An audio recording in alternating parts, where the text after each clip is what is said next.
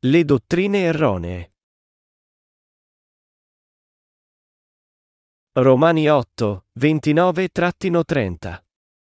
Perché quelli che ha preconosciuti, li ha pure predestinati a essere conformi all'immagine del Figlio suo, affinché egli sia il primogenito tra molti fratelli, e quelli che ha predestinati li ha pure chiamati, e quelli che ha chiamati li ha pure giustificati, e quelli che ha giustificati li ha pure glorificati. Questi passaggi ci dicono che Dio ha predestinato di salvare gli uomini in Gesù Cristo. Per far ciò, Dio li ha chiamati in Cristo, ha giustificato quelli che Egli ha chiamato, e glorificato quelli che Egli ha giustificato. Tutti i principi della Scrittura sono programmati e formulati in Gesù Cristo. Questo è ciò che il Libro dei Romani ci dice, tuttavia molti teologi e falsi ministri hanno trasformato questa chiara e semplice verità in una mera dottrina, consistente dei loro pensieri e interessi personali, e la diffondono scrupolosamente. Ora noi rivolgeremo la nostra attenzione a esaminare in quanti fraintendono questa verità. Alcuni teologi deducono cinque principali dottrine da questo passaggio: uno. Prescienza, due. E predestinazione, tre. E chiamata effettiva, quattro. E giustificazione, e cinque. E glorificazione. Queste cinque dottrine sono note come la Catena Dorata della Salvezza e sono state divulgate come la verità sia ai credenti che ai non credenti allo stesso modo. Ma le loro affermazioni sono piene di falli. Tutte e cinque le dottrine parlano solo di ciò che Dio ha fatto, cioè, Dio ha già conosciuto, già eletto, già chiamato, giustificato, e glorificato qualcuno. Ma la dottrina della predestinazione è una dottrina che sostiene che Dio ha incondizionatamente eletto coloro che egli salverà ancor prima della loro nascita. Tuttavia la verità biblica della predestinazione insegna che Dio ha reso i peccatori suoi figli versando il suo amore su di loro. Avendoli così eletti, Dio li ha chiamati, giustificati e glorificati. L'errore delle dottrine teologiche della predestinazione e dell'elezione. Nella teologia cristiana, noi possiamo trovare le cinque grandi dottrine del calvinismo proclamato da Giovanni Calvino. Tra loro ci sono la dottrina della predestinazione e la dottrina dell'elezione. Nella seguente discussione, io evidenzierò gli errori biblici di queste dottrine e renderò testimonianza al Vangelo dell'acqua e dello Spirito. La dottrina dell'elezione nacque da un teologo chiamato Giovanni Calvino. Naturalmente, Dio parlò dell'elezione in Gesù Cristo molto prima del tempo di Calvino, ma la sua dottrina dell'elezione ha condotto molti a confusione. Questa falsa dottrina limita l'amore di Dio e lo definisce come discriminatorio e sleale. A dirla in modo essenziale, non ci sono né limiti né confini all'amore di Dio, e come tale, la dottrina della predestinazione che impone tali limiti all'amore di Dio non può essere altro che sbagliata. Tuttavia la realtà è che molti credenti in Gesù oggi hanno accettato questa dottrina come naturale e fatalistica. Le idee di questa dottrina della predestinazione sono giunte a guidare molte menti, poiché la dottrina è adatta per coloro a cui piace filosofare, e, pertanto a dominare le loro menti, rendendola credibile per loro. La dottrina afferma che fin da prima della creazione, Dio predestinò ed elesse incondizionatamente alcuni, mentre altri furono predestinati ad essere lasciati fuori da questa elezione. Se questa dottrina fosse vera, quelle anime che non sono state scelte avrebbero motivo di protestare contro Dio, ed egli si trasformerebbe in un Dio ingiusto e pregiudizievole. A causa di queste dottrine, la cristianità odierna è caduta in grande confusione. Di conseguenza, molti cristiani soffrono mentre si chiedono: sono stato eletto? Se Dio mi ha condannato prima della creazione, qual è il vantaggio di credere in Gesù? Va a finire che essi sono più interessati a sapere se sono stati inclusi o esclusi dall'elezione di Dio. È per questo che la dottrina della predestinazione ha prodotto tanta confusione tra i credenti in Gesù, poiché essi assegnano più importanza alla questione della loro elezione piuttosto che al vero Vangelo dell'acqua e dello Spirito, dato da Dio. Questa dottrina ha trasformato la verità della cristianità in un'altra religione mondana. Ma è giunto il tempo per noi di cacciare queste dottrine erronee dalla cristianità con il Vangelo che ha reso testimonianza alla giustizia di Dio. Pertanto, tu devi prima vedere in te se la dottrina della predestinazione è corretta o no, ed essere liberato da tutti i tuoi peccati conoscendo e credendo nel Vangelo dell'acqua e dello Spirito. Coloro che sono stati veramente scelti da Dio sono coloro che conoscono e credono nella sua giustizia. La predestinazione e l'elezione espresse dalla verità. Efesini uno, tre cinque dice: Benedetto sia il Dio e Padre del nostro Signore Gesù Cristo, che ci ha benedetti di ogni benedizione spirituale nei luoghi celesti in Cristo. In Lui ci ha eletti prima della creazione del mondo perché fossimo santi e irreprensibili dinanzi a Lui, avendoci predestinati nel suo amore a essere adottati per mezzo di Gesù Cristo come Suoi figli, secondo il disegno benevolo della Sua volontà. L'elezione espressa in questo passaggio degli Efesini è un'elezione scelta e in Lui Cristo prima della creazione del mondo, Efesini uno e quattro. Ci dice anche che Gesù Cristo non ha escluso una singola persona dalla grazia della salvezza dal peccato. Da questo passaggio, noi dobbiamo appurare cosa c'è esattamente di sbagliato nella dottrina della predestinazione. L'errore fondamentale di questa dottrina è che è un pregiudizio contro il metro dell'elezione di Dio, cioè, la sua base riguardo a chi sarà salvato o meno non dipende dalla parola di Dio, ma invece dalla sua decisione arbitraria e incondizionata.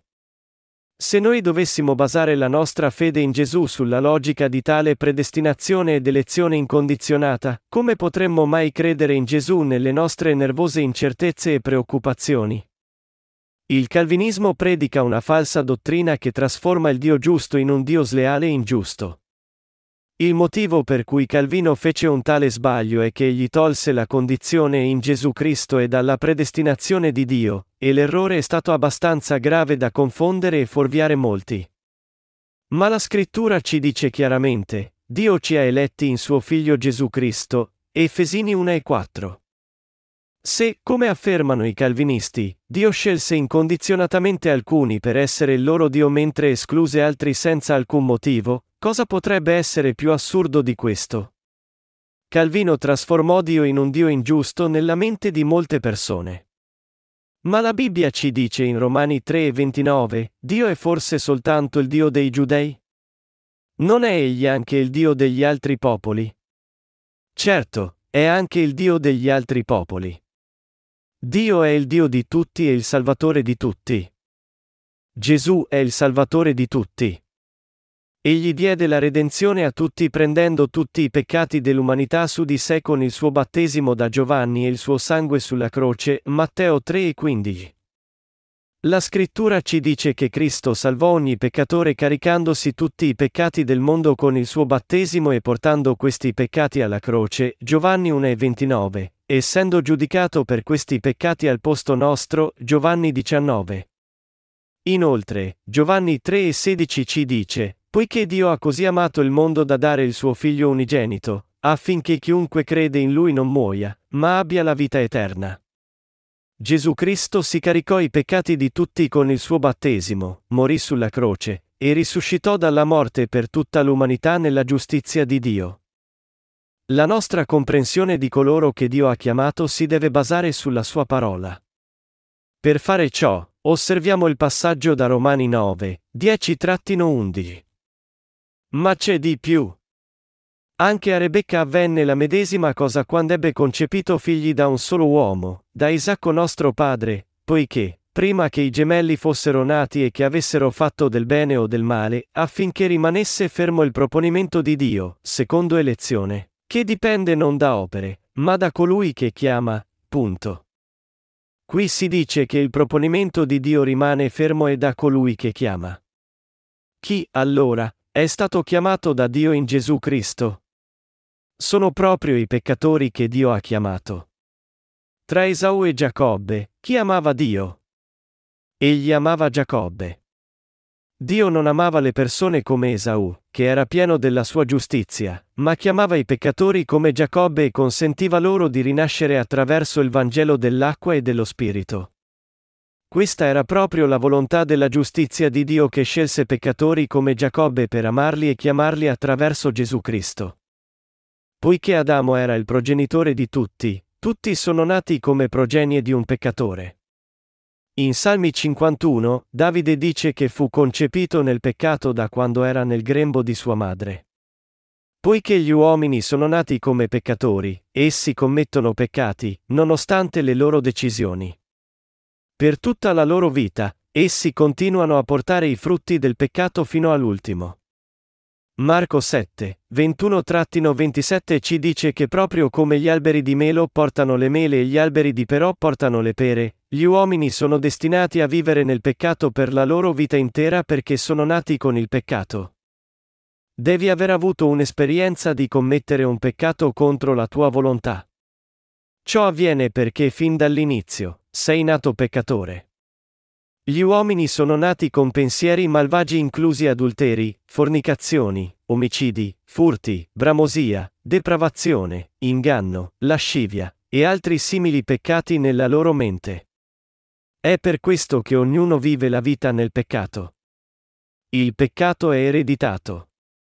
Poiché siamo nati con i peccati che i nostri progenitori passarono su di noi, noi siamo fondamentalmente determinati a vivere nel peccato. Questo è il motivo per cui noi dobbiamo credere in Gesù come nostro Salvatore e credere nella giustizia di Dio. Questo significa allora che la prima opera di Dio, Adamo, terminò in un fallimento? No. Dio decise di rendere gli uomini suoi figli, perciò acconsentì che il primo uomo cadesse nel peccato. Egli fondamentalmente ci permise di essere peccatori per salvarci e renderci suoi figli con il battesimo di Gesù Cristo e il suo sangue. Perciò, noi dobbiamo sapere che siamo nati peccatori senza eccezione. Tuttavia, Dio decise di mandare Gesù Cristo su questa terra prima della creazione, sapendo che l'umanità sarebbe diventata peccatrice. Egli allora mise su Gesù, attraverso il battesimo di Gesù ricevuto da Giovanni, tutti i peccati del mondo e lo fece morire sulla croce. In altre parole, egli decise di concedere a tutti coloro che credono la benedizione della redenzione dal peccato e di diventare figli di Dio. Questo è il progetto di Dio e il suo disegno nel creare l'umanità. Alcune persone possono chiedere nel loro fraintendimento, guardate Giacobbe ed Esaù. Non furono uno scelto e l'altro abbandonato da Dio? Ma Dio non elesse incondizionatamente coloro che insistevano a essere salvati fuori da Gesù Cristo.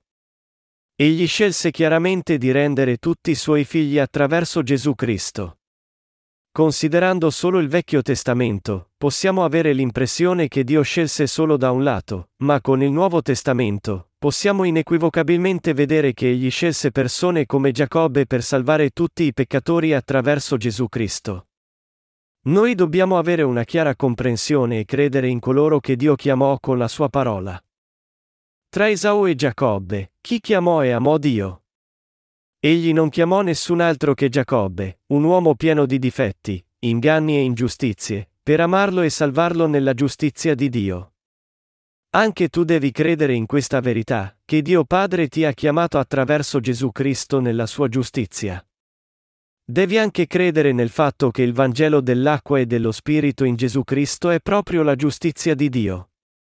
Perché, allora, Dio scelse persone come Giacobbe? Dio scelse Giacobbe perché era un rappresentante di tutti gli uomini ingiusti. La chiamata di Giacobbe da parte di Dio fu una chiamata congruente con la sua volontà, una chiamata in accordo con la parola di Dio che fummo scelti in Gesù Cristo. Questa chiamata è anche coerente con la parola di verità che rimanesse fermo il proponimento di Dio, secondo elezione, che dipende non da opere, ma da colui che chiama. Il modo di salvare i peccatori attraverso Gesù Cristo fu di adempiere completamente la giustizia di Dio con il suo amore. Questa fu la legge della salvezza set by la giustizia di Dio per i peccatori. Per rivestirli nella sua giustizia, Dio chiamò persone come Giacobbe, che non aveva alcuna sicurezza di sé, e quelli che risposero alla sua chiamata attraverso Gesù Cristo. Dio chiamò coloro che erano sicuri di sé e che sembravano proprio buoni. O chiamò coloro che non avevano sicurezza di sé, che erano pieni di difetti. Quelli che Dio chiamò erano persone come Giacobbe. Dio chiamò e salvò i peccatori destinati all'inferno a causa dei loro peccati. Tu devi renderti conto che fin dalla tua nascita, anche tu sei un peccatore che ha bisogno della gloria di Dio, e come tale, eri destinato all'inferno. Tu devi conoscere, in altre parole, il tuo vero io. Dio chiamò tutti i peccatori attraverso Gesù Cristo e li salvò nella sua giustizia. Il popolo di Dio sono coloro che sono stati giustificati credendo nella sua giustizia. Dio predestinò di chiamare tutti i peccatori e redimerli in Gesù, ed egli adempì quello che aveva predestinato. Questa è la predestinazione e la vera elezione in Gesù Cristo di cui Dio parla. Per comprendere la vera elezione di Dio, noi dobbiamo prima comprendere lo sfondo di questa verità sulla elezione, come è descritto nel Vecchio Testamento. Lo sfondo dell'elezione di Dio nel Vecchio Testamento. Genesi venticinque, ventuno ventisei ci racconta la storia di Giacobbe ed Esau mentre erano ancora nel grembo della loro madre, Rebecca. Tra i due, Dio scelse Giacobbe. Calvino basò la sua dottrina dell'elezione su questo passaggio, ma noi capiremo presto che la sua interpretazione si discosta dalla volontà di Dio. C'era una ragione per cui Dio amava Giacobbe più di Esau. Questa ragione è che persone come Esau, anziché basarsi e confidare in Dio, vivono credendo nelle proprie forze, mentre persone come Giacobbe vivono basandosi e confidando nella giustizia di Dio. Quando si dice che Dio amava Giacobbe più di Esau, significa che Dio amava le persone come Giacobbe. È per questo che noi fummo eletti in Cristo, Efesini uno e quattro. L'elezione incondizionata e senza Gesù e fuori dalla giustizia di Dio è solo una falsa dottrina cristiana. Quest'idea è analoga all'indurre a credere in un Dio della fatalità nella cristianità. Ma la verità ci dice che Dio elesse tutti i peccatori in Gesù. Poiché Dio scelse di salvare tutti i peccatori e in Gesù Cristo, la sua elezione fu una giusta elezione. Se Dio avesse scelto Giacobbe incondizionatamente e avesse condannato Esau infondatamente, sarebbe stato un Dio ingiusto, ma egli ci chiamò in Gesù Cristo. E per salvare coloro che chiamò, egli mandò Gesù su questa terra per prendere su di sé i peccati del mondo con il suo battesimo, che ha adempiuto la giustizia di Dio, e per versare il suo prezioso sangue sulla croce. È così che Dio ci ha scelti e amati attraverso Cristo Gesù. Noi dobbiamo gettare via i nostri pensieri umani e credere nella parola della Scrittura, non in una fede di interpretazione letterale, ma nella nostra fede spirituale. Dio Padre, in altre parole, scelse tutti noi attraverso Gesù Cristo. Ma come tratta Calvino l'elezione di Dio? La vera fede si trova quando uno conosce e crede nella giustizia di Dio. Credere nel pensiero umano come verità è la stessa cosa che adorare un idolo, non Dio. Credere nella giustizia di Dio attraverso Gesù è chiaramente distinto dal credere nell'erronea dottrina della predestinazione. Se non conoscessimo e credessimo in Gesù secondo la parola scritta di Dio, noi non saremmo diversi da mere bestie incapaci di ragionare. Noi siamo stati scelti come figli di Dio mediante il sigillo della giustizia di Dio e in Gesù Cristo. Noi dovremmo esaminare la nostra fede sulla base della parola della Scrittura. Una delle cinque dottrine del Calvinismo parla dell'espiazione limitata. Questa dottrina afferma che tra le tante persone del mondo, alcune sono state escluse dalla salvezza di Dio. Ma l'amore di Dio e la sua giustizia non possono essere così ingiusti. La Scrittura ci dice che Dio e vuole salvi tutti gli uomini e che vengano tutti a conoscenza della verità, primo Timoteo due e quattro. Se la benedizione della salvezza fosse una benedizione limitata che è garantita ad alcuni ma non consentita ad altri, ci sarebbero molte persone che abbandonerebbero la loro fede in Gesù. Coloro che credono in tali false dottrine devono ritornare al Vangelo dell'acqua e dello Spirito, essere salvati dai loro peccati e ricevere la vita eterna conoscendo e credendo in Gesù Cristo come loro Salvatore. Dio ha salvato tutti attraverso Gesù Cristo con la sua giustizia.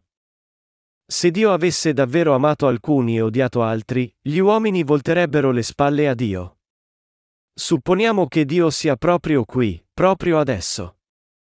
Se Dio scegliesse tutti coloro che sono alla sua destra per la salvezza e quelli alla sua sinistra per l'inferno senza alcun motivo, questo sarebbe giusto. Coloro che sono alla sua sinistra non avrebbero altra scelta che rivoltarsi contro Dio. Se Dio fosse così, allora chi a questo mondo lo servirebbe e adorerebbe come vero Dio? Tutti coloro che fossero incondizionatamente odiati da Dio protesterebbero e anche loro, a loro volta, odierebbero Dio. Si dice che persino i criminali di questo mondo abbiano la loro morale ed equità. Come potrebbe, dunque, il nostro Creatore essere così ingiusto, e chi crederebbe in un Dio così ingiusto? Nostro Padre decise di salvare tutti i peccatori con la giustizia di Dio che si trova in suo Figlio Gesù Cristo. È per questo che la dottrina calvinista dell'espiazione limitata non ha niente a che fare con la giustizia di Dio. Tuttavia, a causa di queste erronee dottrine, molte persone vanno purtroppo ancora fuori strada, credendo in Dio in modo errato o allontanandosi da Lui, tutto a causa dei loro fraintendimenti.